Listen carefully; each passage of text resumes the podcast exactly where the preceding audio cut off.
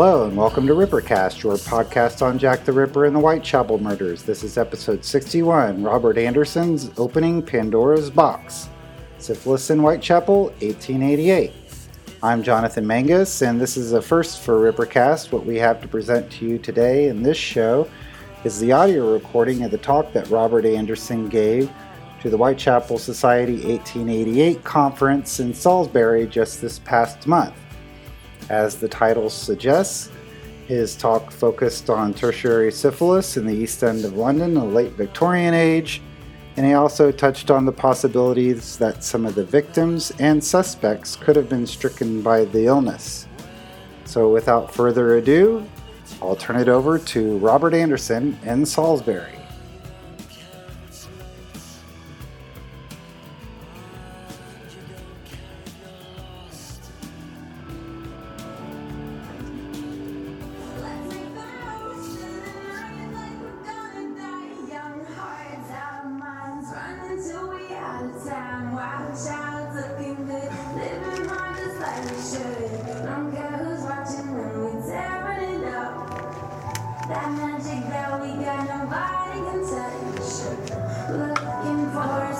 Yes.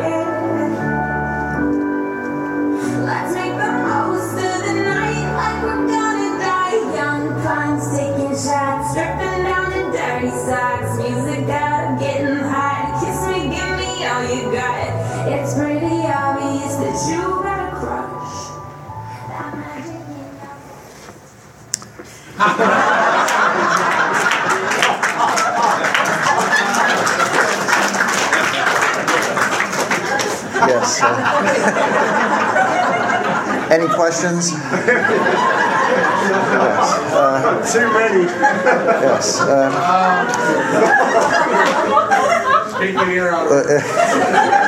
uh, we'd like to give profound thanks to Patient C, who has shared with us his battles with tertiary syphilis. Uh, which, as we know, in its last phases can cause garrulous talk, uh, random threats, uh, potential violence, and uh, what we call word salad, which is a tremendous amount of postings that really make very little sense. Uh, but but we're, we're working with him, and we're, we're all praying for his recovery. Uh, toys. This, what's a conference without toys? Uh, all right, this is an American urethral irrigator. This is a British one. no,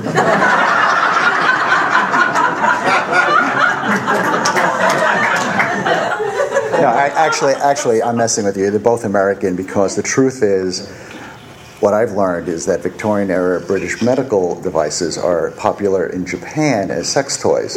So they go for three, four, five times the price of the American equivalent which are also fine sex toys. I wasn't sure to bring this, and it just dawned on me that perhaps uh, some men have never seen a speculum, uh, or certainly not been, hopefully, on the receiving end of one. Uh, this is a vaginal speculum, and this is a anal speculum, uh, which actually is British Victorian era. Uh, and we don't have time to get into it, but an argument.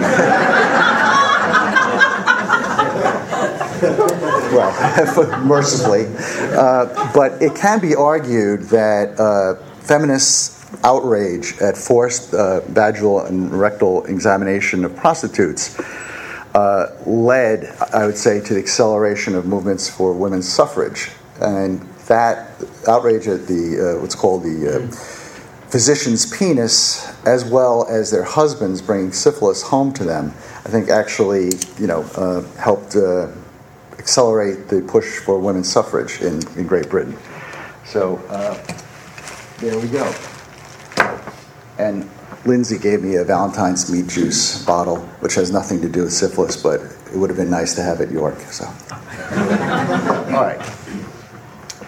Syphilis in Whitechapel, 1888. Uh, the theory that the Ripper was a syphilitic is literally as old as the case itself in fact, it was proposed. Oh, that's one thing I forgot. These are these are the glasses that a syphilitic would have worn because their pupils don't react properly to light. And it just so happens that whoever poor soul owned this, their reading prescriptions exactly mine.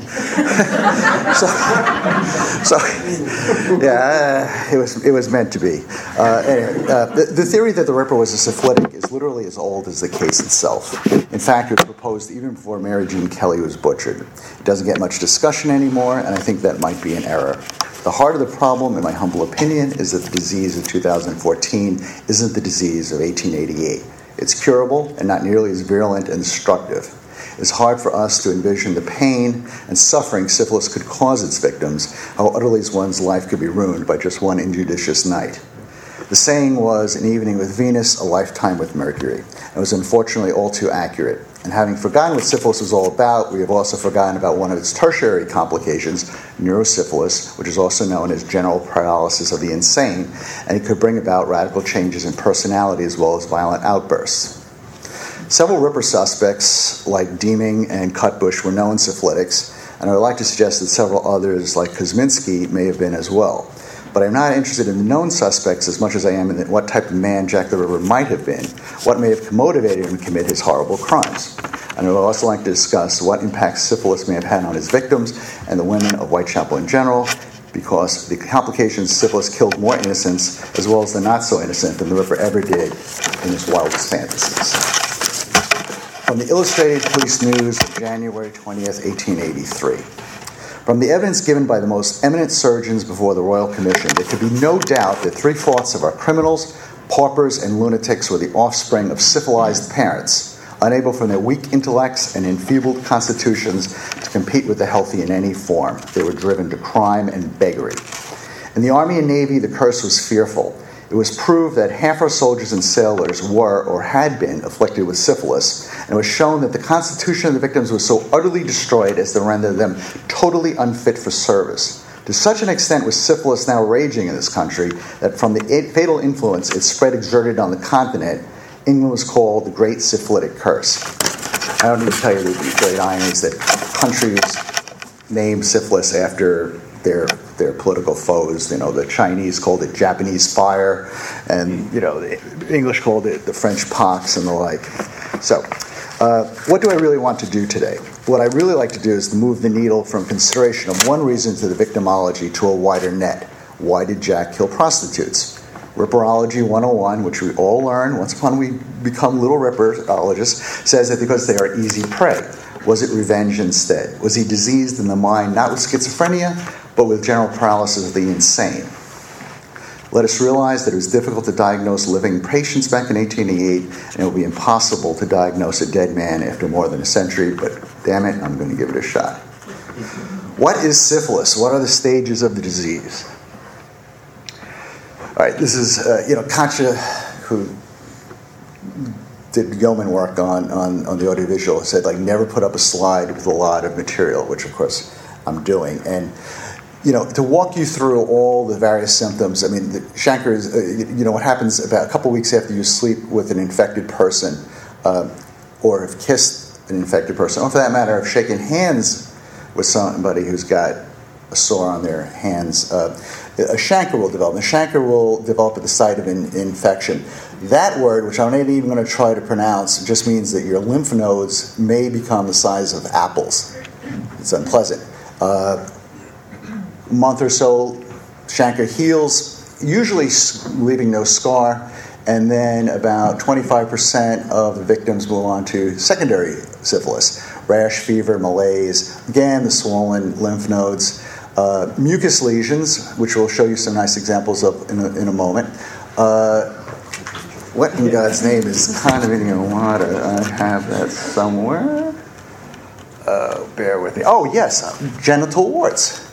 Uh, alopecia, which means balding. So if you're balding, you know, you may, you know, I don't know, uh, costly, uh, meningitis, which are aware of, and headaches.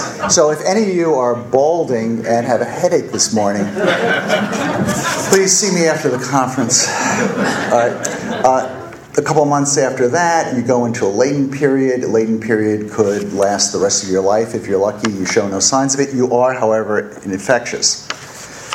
Then about 30% of the secondary patients become tertiary. And that's where you move into what we call hitting the syphilitic jackpot, because depending upon whether the spirochetes have gone to your heart, you could have cardiovascular complications, aortic aneurysm, aortic regurgitation, coronary arteries, and that is hardening of the arteries, and we'll try to pronounce it. All right. Uh, back in Victorian era, when a doctor saw an aortic aneurysm or aortic valve problems, I would say that they generally regarded that as an almost certain sign of tertiary syphilis. Uh, medical texts of the era would say, you know, anywhere between two thirds to 100% of the cases. So if later uh, we see anything relating to the aorta on any suspect, uh, we have a good indication that they perhaps died of cardiovascular syphilis. All right, neurosyphilis. Uh, why is this laser not working? Neurosyphilis. Uh, it will depend upon whether or not the spirochetes have concentrated in your spine or in your brain. If it's your brain, you will develop the general paresis, uh, which again is the general paresis of the insane, and prodrome just means early symptoms headache, vertigo, personality disturbances, followed by acute vascular event with focal findings. In other words, you're likely to drop dead of a heart attack. The nice thing about neurosyphilis is you can actually have all these at the same time. Uh, so, but, but tends to concentrate on one. Tabes dorsalis is when the spirochetes have concentrated in your spine. Uh, this is something that I'm inclined to think might have been the case with uh, Mr. Kosminski, uh, where you have a, sudden onset of dementia with a delusional state. Uh, typically, uh, victims will have grandiose thoughts. Uh, you know his famous comment about knowing the movement of all mankind. Lightning pains, which are brutal Dysuria, uh, which I hope I'm pronouncing correctly, is uh, inability to empty your bladder. And I read asylum records where one of their big fears with the uh, tertiary syphilitics was that they would fall out of bed and burst their bladders. So yeah, it wasn't. It's not pretty. Uh, so uh, Argyll Robertson pupils are why I'm wearing these glasses. Well, no, I mean I don't have it, but these are these glasses. at least not that I am aware of. Uh, you did clean these country, right? Uh, uh, it's because uh, the victim's pupils don't adjust properly to light. Let me get back to something I can actually see. And finally, gumma. Gumma are best described as benign tumors and with a tremendous amount of destruction of tissue. The gumma. All right. Yes. Now. Uh, yes. So uh, these are also what's known as prostitutes' pupils. All right. All right, we've covered it that you can get it by kissing. Uh, let there be no mistake that at the heart of a discussion of venereal disease in the Victorian era,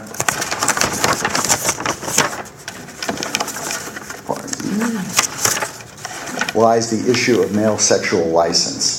Men create demand for commercial sex, men are unfaithful, and men lie about sex. Sex workers fill the demand that men create. So please don't regard this talk as being disrespectful towards Jack's victims if I regard them as uh, having almost certainly been infected with syphilis or their fellow workers. A combination of male sexual license, the sorry state of property laws, divorce acts, uh, also helped create a, a rather prodigious supply of prostitutes to meet the demand that the males have created. Uh, you may ask, uh, what happens if you came down with syphilis? How would they treat you? Uh, so we'll talk briefly about medicines used for syphilis in Victorian times. In a lot, okay. in a lot of cases, what you would receive in 1888 was much like 1588. Uh, if you want a complete list of the drugs doctors threw at syphilis in 1888, we need you'd look no further than the contents of James Maybrick's stomach, as by the end he had taken them all. But we'll talk about that in a moment. The weapons of choice were the heavy metals: mercury, potassium iodate, arsenic, strychnine, also known as nux vomica, and later bromide. Uh, I must say that after looking at all the old medical texts, I actually have a lot of respect for these doctors groping in the dark for effective treatments for an incurable disease. A disease, I might add, they did not know the cause of. Mercury, while not a cure, did lower spirochete loads and lessens the ability, the patient's ability to infect his sexual partners. I am deliberately using the language familiar to us from the AIDS epidemic because I would like you to think of the Victorian syphilis epidemic as the AIDS crisis of its day before the introduction of antiviral cocktails. If I was in 1888 and had syphilis, I would want a massive dose of mercury in as short a period of time as possible. Mercury tolerance was an issue, and some doctors would give it to their patients for years. Uh, there's more than a few British textbooks that recommend mercury treatments for up to five years, which cause your hair and teeth to fall out, along with massive amounts of sal- saliva you would drool literally all day, uh, from which the term salivation is derived when it was in use in the 16th century. And there is, of course, the small matter of mercury being a neurotoxin. All of you have probably heard the expression mad as a hatter. Salvarsan was introduced in 1909 and hence outside the remit of our talk and is commonly called the first chemotherapy. It was derived from arsenic, but obviously less toxic. And then penicillin was invented in 1943, which finally offered a cure. Now, one of the, if you read Victorian literature, for example, you'll never find any of the heroines have any, you know, any venereal disease of any sort. Oh, that's oh, that's uh, that's a gumma. And what we just had, which I talked over, was what happens when you have uh, you take yeah. That's uh, potassium iodate, which is one of the treatments for syphilis. If they gave you too much, this is what happens. So you can you know again is the cure as bad as the disease? You know, we'll leave that for later discussion. All right. Uh, and that's Salvarsan, invented in, uh, I said, in 1909 by Germans. All right. Let's go on to code words. All right. As I was saying, you can search long and hard through Victorian literature, and you're never going to find anybody with uh, venereal disease. It's always been darkly hinted at, you know, at best. Uh, can argue that there's a syphilitic undertone to works such as Dracula and uh, Dr. Jekyll and Mr. Hyde. Uh, but there are code words that which make our ears prick up whenever we read them. And when we show you a list, and you'll notice more than a few of these actually kind of pop up in the Ripper case.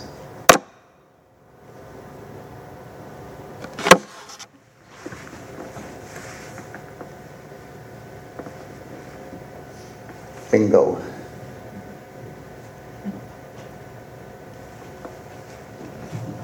Yes, the evening. I like that's my that's my favorite. The evening routine of soldiers, Venezuelan and sexual excess. Okay, I mean there there was there's a belief that excessive masturbation could cause syphilis. There's a belief that if your wife had too high a sex drive, she could actually transmit syphilis to you. Uh, uh, I don't know, but anyway. Uh, I think the single worst thing I've read in the past 18 months. and people ask, hey, what's the worst thing you've seen? Uh, was from the helpfully titled Syphilis and Marriage by the famous French syphilologist Alfred Fournier, published in 1880. The French preferred to call incidents of syphilis accidents, which I find charming. And Fournier spoke of men who had a syphilitic accident and then accidentally infected their unsuspecting wives. Fournier assures the reader that he would never betray the men's privacy and goes on to discuss how he'd give the wife a false diagnosis and have the pharmacy mislabel the prescribed medications. Yes. He speaks of the obligation to conceal from her the disease for which he treats her, saying it takes an aplomb which can only gain by experience and years. However, he laughingly concludes that most wives are smart enough to see through the ruse, but then would wisely keep this family secret from others. His only regret is that the treatments were only short enough to absolve the husband from blame, and then he would see years later things like necrosis of the nasal bone. There was actually a no nose club in London where noseless women could meet fetishists of the condition. We'll spare you the slides of uh, noseless people. All right. Uh, just receiving an initial diagnosis of syphilis required contact with a healthcare provider and presenting with active visual lesions or clear scars from a primary or secondary stage. We'll go into treatment options the canonical five would have faced in a moment, but let's just say that the odds of a Whitechapel resident receiving diagnosis and treatment were almost non existent. And if they did, a healthcare provider might call it something else out of respect for families patient's family or spouse, and this is particularly hold true on a death certificate or an autopsy report. One of the problems that we've had in trying to figure out just how many people had syphilis in 1888 is with doctors would not put it down on a death certificate. They wouldn't put it down on a rich man's uh, death certificate, and they would not put it down on a pauper's either. It just really was considered the ultimate faux pas. And so the people, when you do read, like this patient had syphilis, I mean, it meant that there was just no mistaking it. But generally, uh, it's, re- it's impossible to find di- you know, syphilis diagnosis on, on death certificates. We're, suggest- we're discussing sex crimes committed on sex workers, and we ignore sexual issues at our pearl. To be an unfortunate in Whitechapel 1888 meant almost certain infection with a variety of venereal diseases, with syphilis having the deadliest consequences. If, and of course this is a big if, one believes Jack the Ripper utilized the services of prostitutes at some point in his life, the probability of him being infected rises dramatically. I would say to all of you that Whitechapel 1888 was burning with venereal disease to an extent we have politely demurred from speaking of, from chlamydia and genital warts to gonorrhea and syphilis. It is reasonable to assume as many as 25% of the men in Whitechapel 1888 suffered from the latter and it had profound implications for infant mortality and life expectation in general. And we're going to go through the pattern of childbirths for Annie Chapman in a few minutes, and you'll see what we believe syphilis basically did to her children. Uh, one of the one of the things we forget about is that one of the first theories ever proposed about Jack the Ripper, actually before the final murder in the sequence, was notions that the Ripper was syphilitic. Uh, Dr. D.G. Halsted was a physician at the London Hospital in Whitechapel during the Autumn of Terror. More importantly, to our point of view, in his 1959 autobiography, he wrote, I believe that Jack the Ripper was a victim of that dreaded disease, syphilis, for which a slow and not very effective course of mercury and iodine was then the only treatment we had. So I used to imagine the half crazed sufferer, his bones being gnawed away by this terrible ailment, determining to avenge himself on the class of women from whom he had caught it. I believe there was wisdom in these comments. Archibald Forbes, a British war correspondent for the Daily News, wrote a letter to the paper right after the double event, which deserves greater scrutiny. Mr. Forbes died of paralysis himself, so he may have known that of which he spoke of.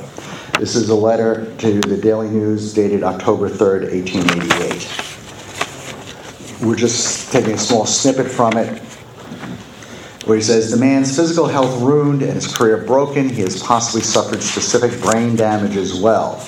Anyhow, he's mad, and his mania, rising from the particular to the general, takes the fell form of revenge against the class, a member of which has wrought him his blighting hurt, against two, the persons of that class plying in Whitechapel, since it was from a Whitechapel loose woman that he took his scathe. A wounded wild beast crunches the spear that has stricken him. Interestingly, the Star on October 6th, a few days later, printed a response that may be the origin of the mad doctor theory and the fanciful Dr. Stanley theory proposed by Leonard Matters in 1926.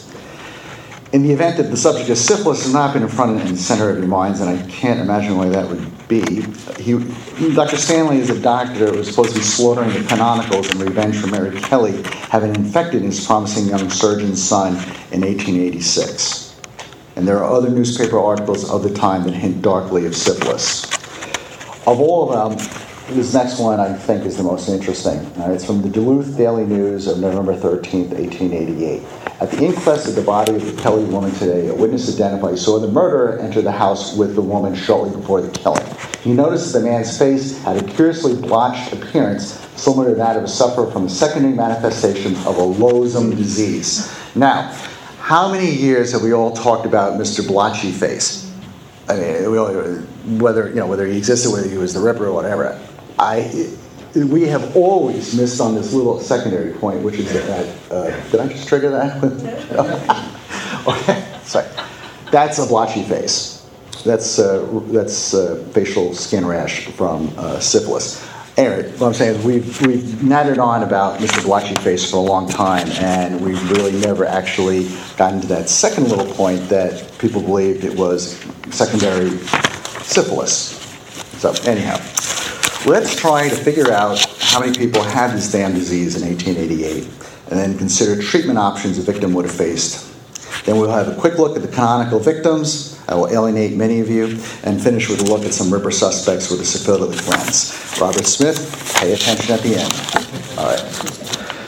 All right, again, this is another one of these wordy slides that uh, Katya warned me against, uh, and I imposed my will on. All right, this actually was a bugger to try to develop, and this is like, you've got syphilis, you're in 1888, what in God's name do you do? And since no one talked about it, actually, there's no one source that eh, helpfully gives a guide like this. Now, if you're if you are what I call a solid citizen and wealthy, you, most likely you would go to a surgeon or a dermatologist and you would treat you privately. However, if you are really incapacitated, you might look to hospital stay.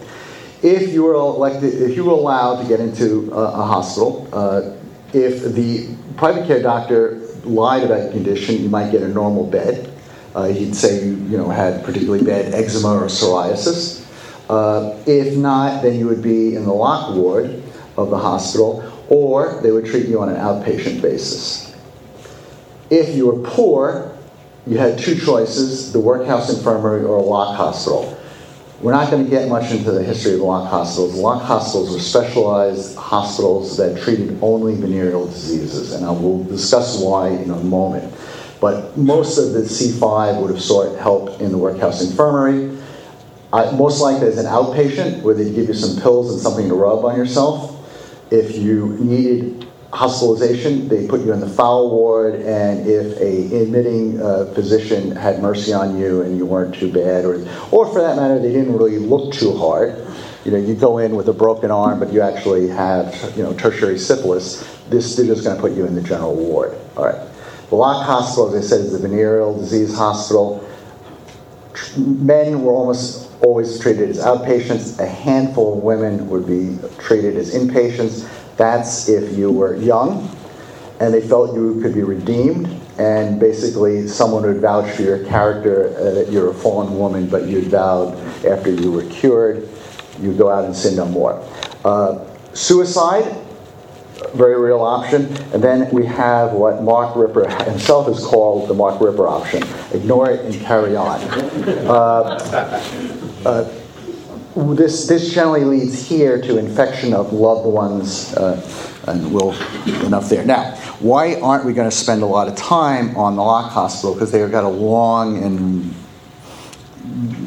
there's books been written on history of the various Lock hospitals and the like.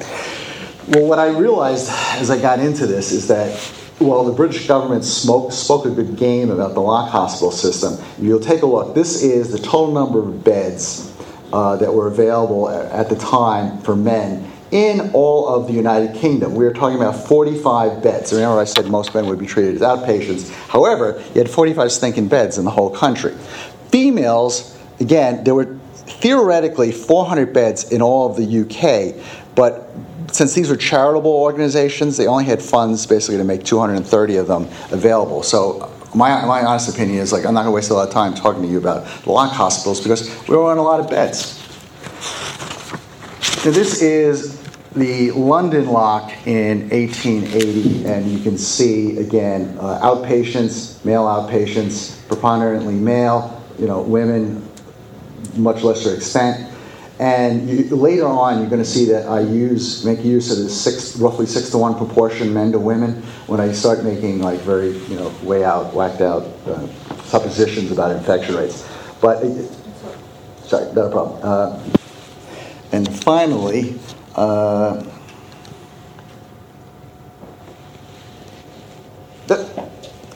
All right, and this is the, this is the uh, state of the, the hospitals in London in 1888 with the total amount of beds being available. Now, one of the things we don't have time to discuss mercifully is the Contagious Disease Acts, and they had been repealed by the time before 1888. But what is interesting if you had, say, been one of the unfortunates, in our, like, you know, we're meeting them where they're women in their 40s in 1888. However, you know, what if they had tried to get into one of the lock hospitals in 1860, say, when they were younger and perhaps not? Well, what was happening was in various garrison towns, the UK government had decreed that prostitutes would be forcibly rounded up and put in hospital for up to nine months and treated against their will. And if they had children, they were in really serious trouble because they were literally taken from the street, brought to the lock, and if they had little ones, out of luck. Kids went to the poor, went to the, the workhouse, which for smaller kids who probably had congenital syphilis, it was a death sentence. The thing what we need to know is that when there was an overflow of patients from the uh, lock hospitals in the garrison towns, they shipped them to London. So these beds, and it's we're talking 50 odd beds, uh, they wouldn't even really have been available to the locals because the government basically requisitioned them. So that's that. And we're going to move into guesstimates of infection rates, which is where I start to take wild ass guesses at things. All right. The general belief at the time was about six times more women were infected than women. However, some of the statistics we have suggest otherwise.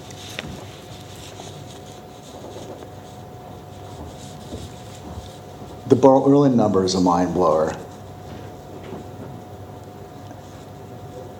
as is Budapest. Budapest is interesting because in 1905, before the invention of the Wassermann test, they had 6% of the registered prostitutes noted as syphilitics. After they could actually test people, the rate went to 33%. Now we're going to move on to uh, something that uh, Chris Scott, rest in peace, has kindly provided us. And uh, I believe it was Keith Richards said to Bill Wyman that there's only one way out of the Rolling Stones, and that was in a box. You can't even get out of ripperology because they're still going to keep dragging you back. But uh, thank you. Uh, Chris Scott uh, laboriously, and you won't really be able to read this, laboriously transcribed all the patients that arrived at the Whitechapel Infirmary predominantly in 1888. There's handful of patients from 85 and 89, but it's basically all 88. And uh, Gareth Williams put this into an Excel spreadsheet so we can start to glean some insight into conditions on the ground, so long as we continue to bear in mind that tertiary syphilis would not be recognized, nor would a patient in the latency period. A chancre might be misdiagnosed incorrectly or outright ignored. As syphilis is called the great imitator as it presents so like many other illnesses, we need to cast a suspicious eye towards some of the diagnosis, even some that appear relatively benign, such as laryngitis. Uh, I don't know if you're going to be able to make this out, but what I've done is I just had the uh, spreadsheet sorted by for the 16 laryngitis patients, and I hope you can see that out of the 16, three of them died this person was hospitalized for 45 days, 46 days, 34 days, 24, 44, and we've got, it looks to be like 17 days. And, and I don't need to tell you that at the workhouse, if you showed up and I've got laryngitis, they're not necessarily going to give you a bed unless something really funky is going on. So I'm not going to claim that all laryngitis patients had syphilis. I'm just going to say that you have to think some of them were uh, cases of syphilitic laryngitis, which does exist. And look who we find here. We see Mary Connolly, Pearly Poll, laryngitis. Now, if you remember, a Pearly Poll, they had trouble hearing her when she was ready to, you know, to ID the soldiers. So she's popped up at the, the infirmary with laryngitis. So interesting. Out of the, there's a total of 3,834 patients. Roughly uh, 40, 39% of them were female, not a 50 50 split, which you might have expected. Out of the 1,492 women, 80 had their occupation listed as prostitute, approximately 5%. Obviously, we need to look askant at that. We were not here to discuss whether the hawkers and charwomen or seamstresses were actually full part time prostitutes. there are precisely 43 cases of syphilis in the database, which represents only 1.1% of the patients. Of the 43 SIF cases divided between 20 females and 23 men, 11 or 25% of the women who are listed as prostitutes were syphilitic. Now you're going to turn around and say, rightfully, my God, Robert, you're telling us that this was an epidemic, yet here in Whitechapel, which would be ground zero for venereal disease, there's only 1% of the people listed as prostitutes. And I would turn around, well, they were reluctant to label as such, and then you would turn around, well, you're data mining, you're very conveniently not seeing, you're seeing things that aren't there, and whatever. As usual, the devil's in details, or in the case of the Whitechapel Union Infirmary, in the column entitled Causes, because while there are only 43 cases clearly labeled as syphilis, there are 2,298 cases where one could reasonably question if the causes were symptoms of syphilis. As I've said, doctors, even the ones at the infirmary, were reluctant to label a patient syphilitic. So what we did was we took. I'm going to go to the. Uh, all right. Hopefully, all right, this this you should be able to read. Okay. All right.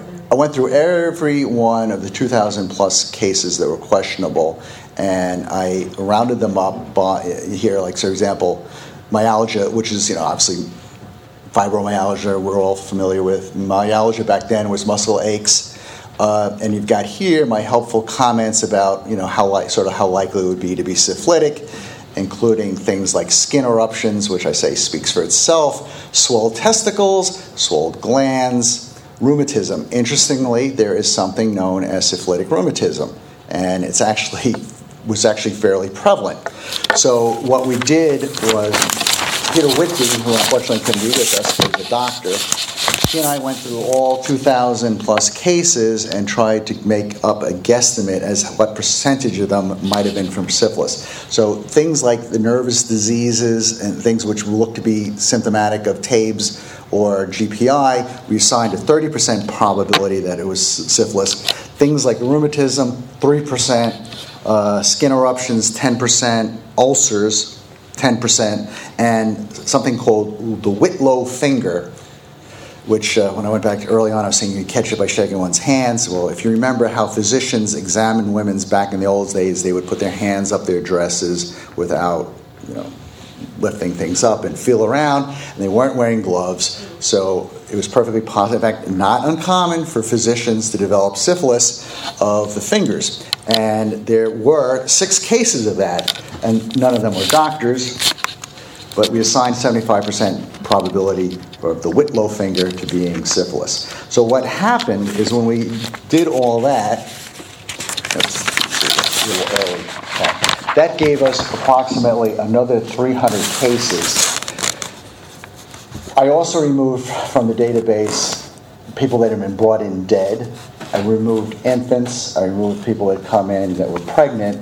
And to make a long story short, when you adjust for the various patients which gave signs that could be syphilis, as well as definitely syphilis, we come to about 7% of the Whitechapel Infirmary cases being probable syphilitics, in my opinion. So that was effort number one to figure out what the hell was going on. Number two, uh, Sarah Weiss was extraordinarily helpful to us uh, in providing us with some data as to how many lunatics there were in Great Britain and uh, Wales in 1888. Uh, can you go back one slide? As you can see, there's a total of roughly 83,000 people that were registered as lunatics in 1888. There's more women than men.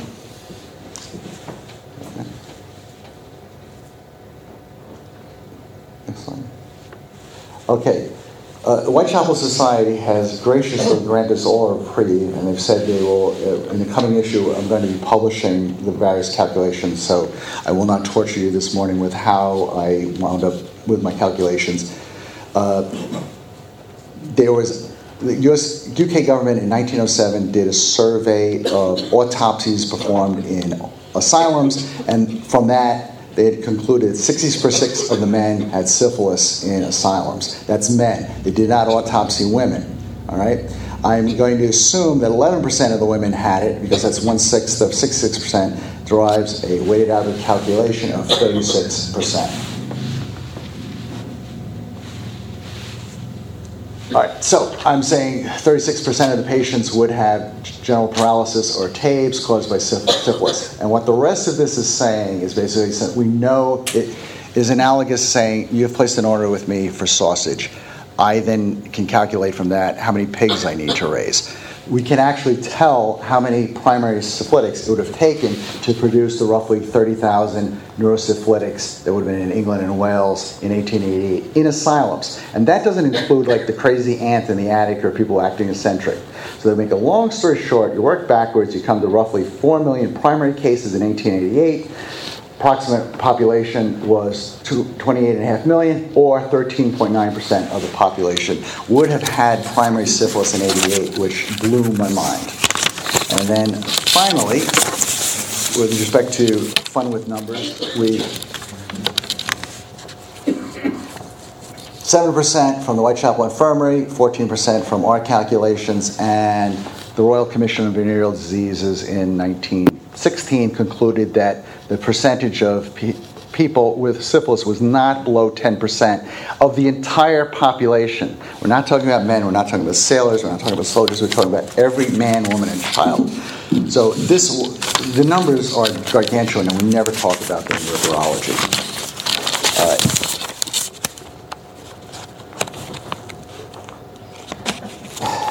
yeah, I, I'm seeing it everywhere myself these days. All right.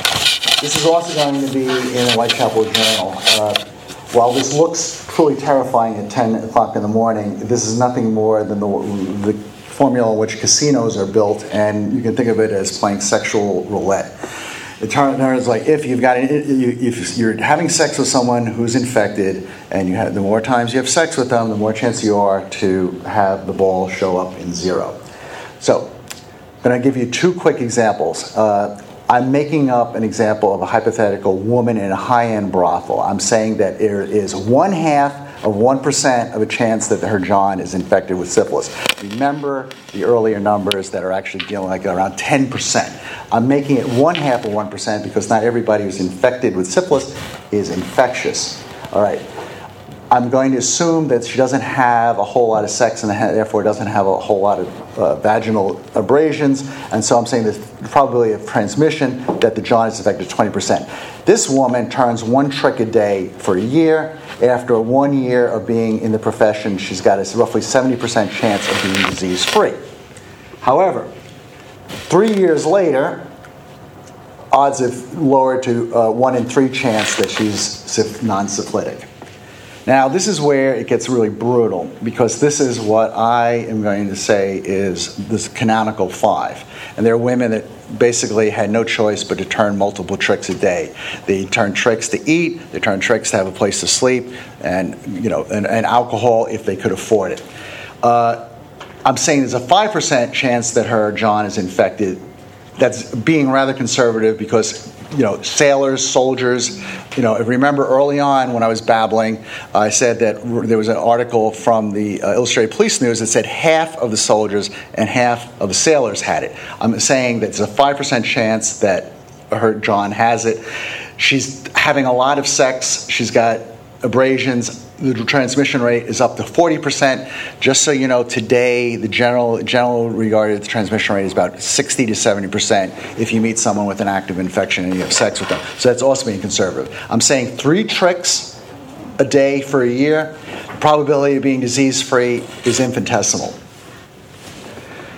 And finally, just to beat this into submission, same assumptions, but I'm asking the question how many tricks does one of the canonical five have to turn before there was a 50 50% chance that she was infected? The answer is only 34 tricks in Whitechapel in 1888. The canonical five, frankly, didn't stand a chance. All right. Now we're going to move into. There's some really charming. The, uh, the Lancet, the British medical. Uh, used to you know, have, a, have a rather profound and sexist attitude. They're always campaigning to have everyone uh, inspected. All right, I'm going to try and move real fast here. The victims. Polly Nichols, well, we don't know a whole lot about her.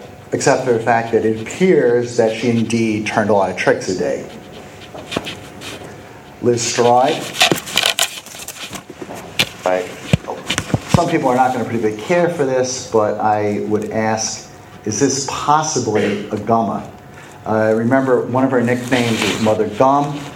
She was hospitalized twice for venereal diseases, and she did have a stillborn child. Just something to think about. Catherine Eddowes. Catherine Eddowes, I'm just going to say here, Don Rumbelow, Complete Jack the Ripper, you can read it. Severing the tip of Eddowes' nose was the murderer's way of branding the woman true or not as syphilitic. I'm just trying to give you food for thought. The most intriguing of all, however, is uh, Annie Chapman. Oh, sorry, this is Mary Kelly. I won't dwell long on it. What I find fascinating about this statement after studying this disease for almost two years is that so many of the top hospitals and treatment centers were actually in France, not in England. She'd been in a high end brothel. For whatever reason, she went with a gentleman who took her to France half the patients that were being treated for venereal disease in France couldn't stand the regime because of what I said your hair falls out, teeth falls out. And she didn't remain long. She said she did not like the part, and whether it was the part or the purpose, I can't say.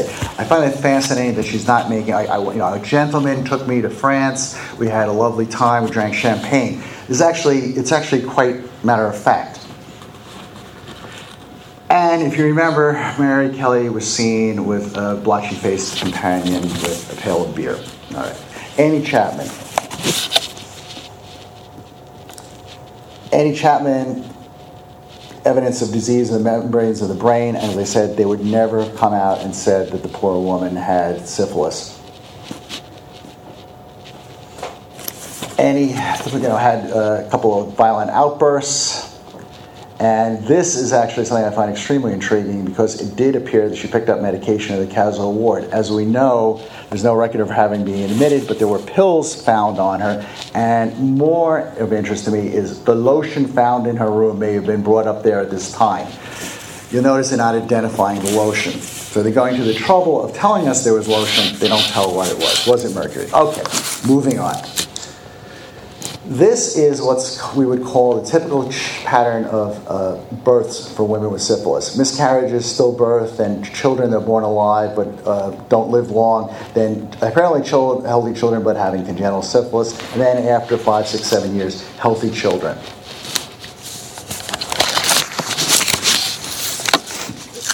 Circumstantial evidence shows that Annie Chapman may well have become infected with syphilis in the early 1870s.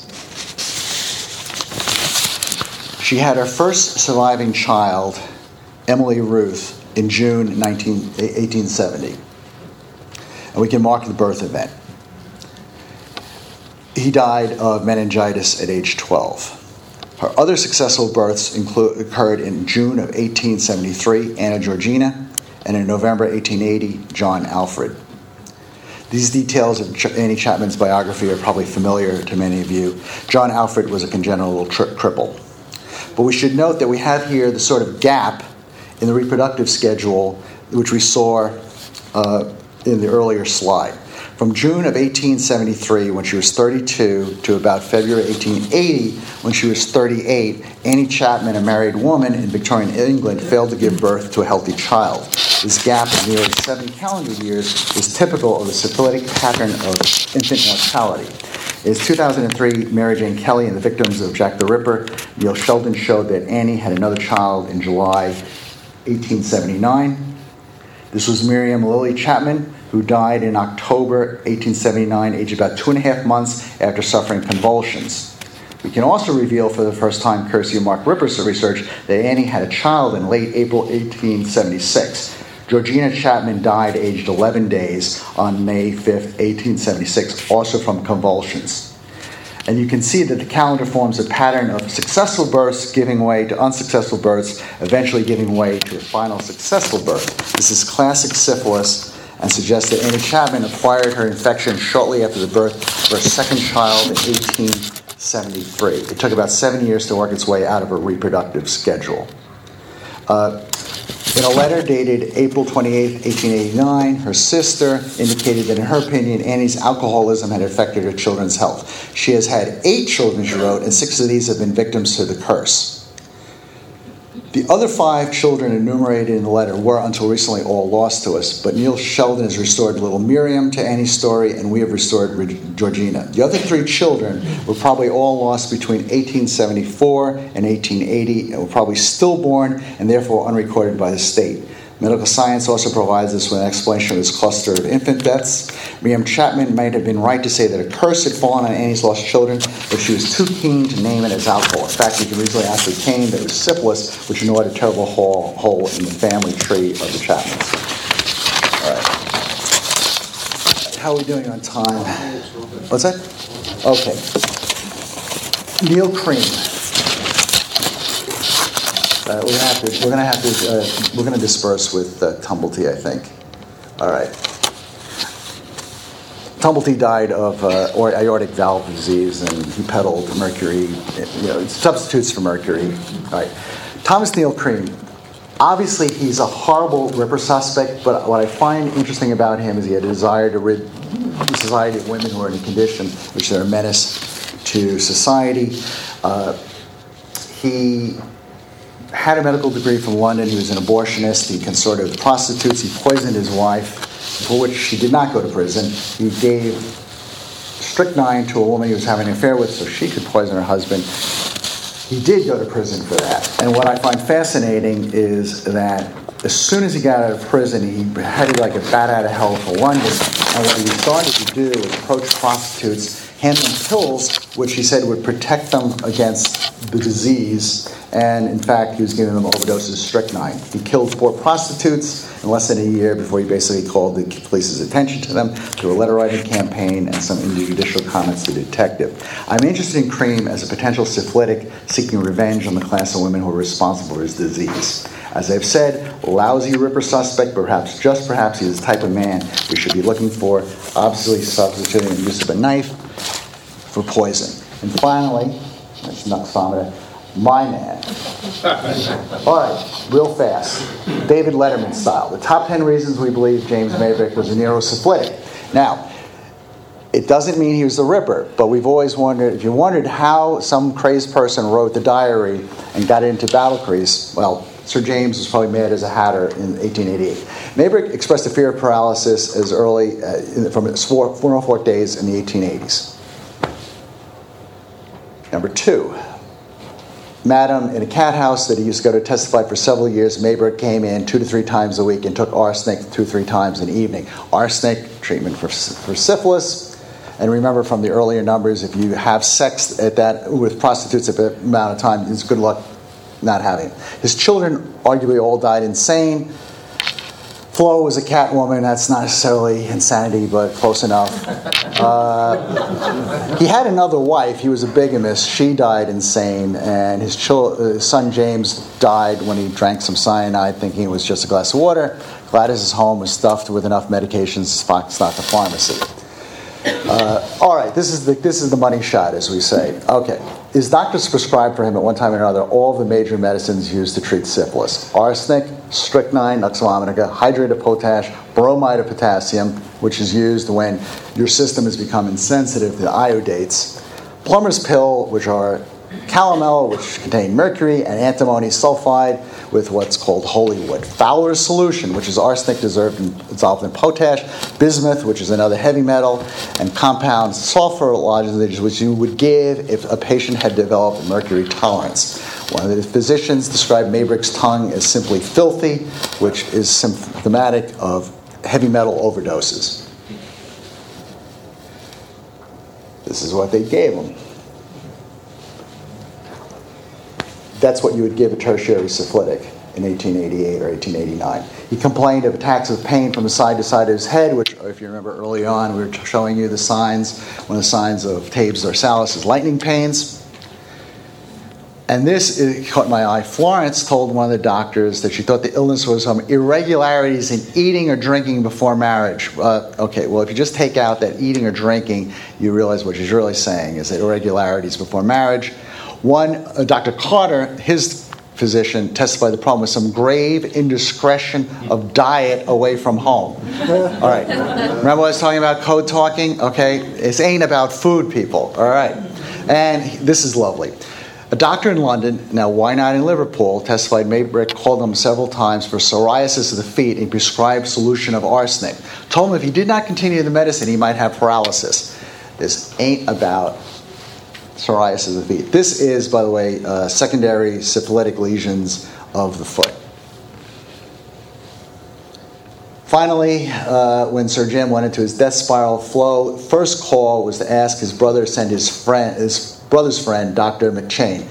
We believe this is Dr. McCheyne who worked with. We worked at the Liverpool Lock Hospital. Again, the Lock Hospital specialized in venereal disease. So the first call out was for a doctor from the Lock Hospital.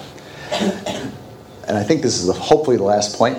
Uh, very first witness called for the defense was Dr. Rawdon McNamara, who is also the Liverpool lock. He testified, Yes, I'm quite familiar with giving syphilitics heavy doses of arsenic, and I don't kill them. Maybrick didn't die of arsenic either. Oh, all right, here you go, extra treat. All right, PM doctors went out to discuss venereal disease for a gentleman and a possible murder victim. It just wasn't done. However, Maybrick's postmortem may have shown gummata in his stomach and ossification of the ribs. Ossification can be a precursor for necrosis.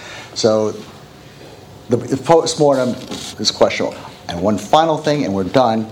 There's the small matter of the diary and the watch. Sir Jim was batshit crazy in 1889. All right. What I would like you to take away from our talk there was an epidemic, both in the, in the upper class and among the uneducated working poor. Treatment options were, you're, you're fucked it is highly likely that Jack's victim had syphilis. It is equally likely if Jack was a steady customer, he had it as well. We should perhaps revisit the old theories about revenge over contracting syphilis as a motive. Syphilis was everywhere and it was nowhere. You will not find a sentence of it anywhere in Victorian literature, and was considered a major faux pas to put it on desk. It was not mentioned in polite societies, nor ever again at a Ripper conference. Thank you.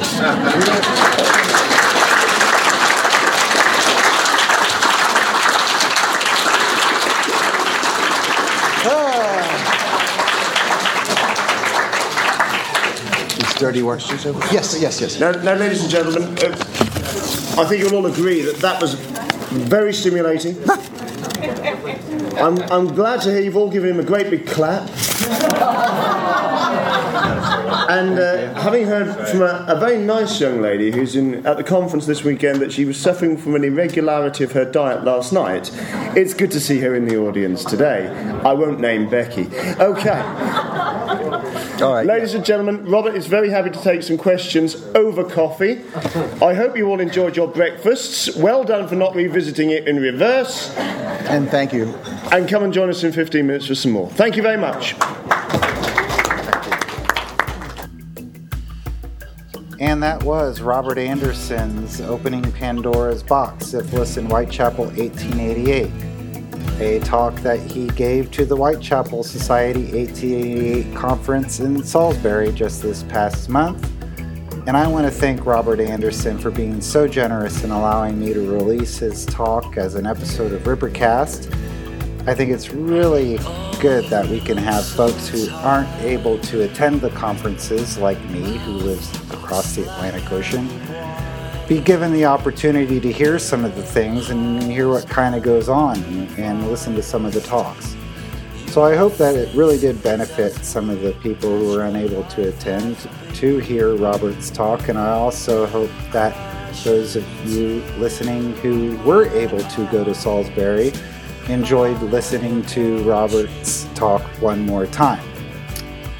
So, again, uh, thank you very much to Robert Anderson for giving all of us the opportunity to share in his conference speech. And that wraps it up for this episode of Rippercast. I'm Jonathan Menges, and I thank you for listening, and we'll see you next time.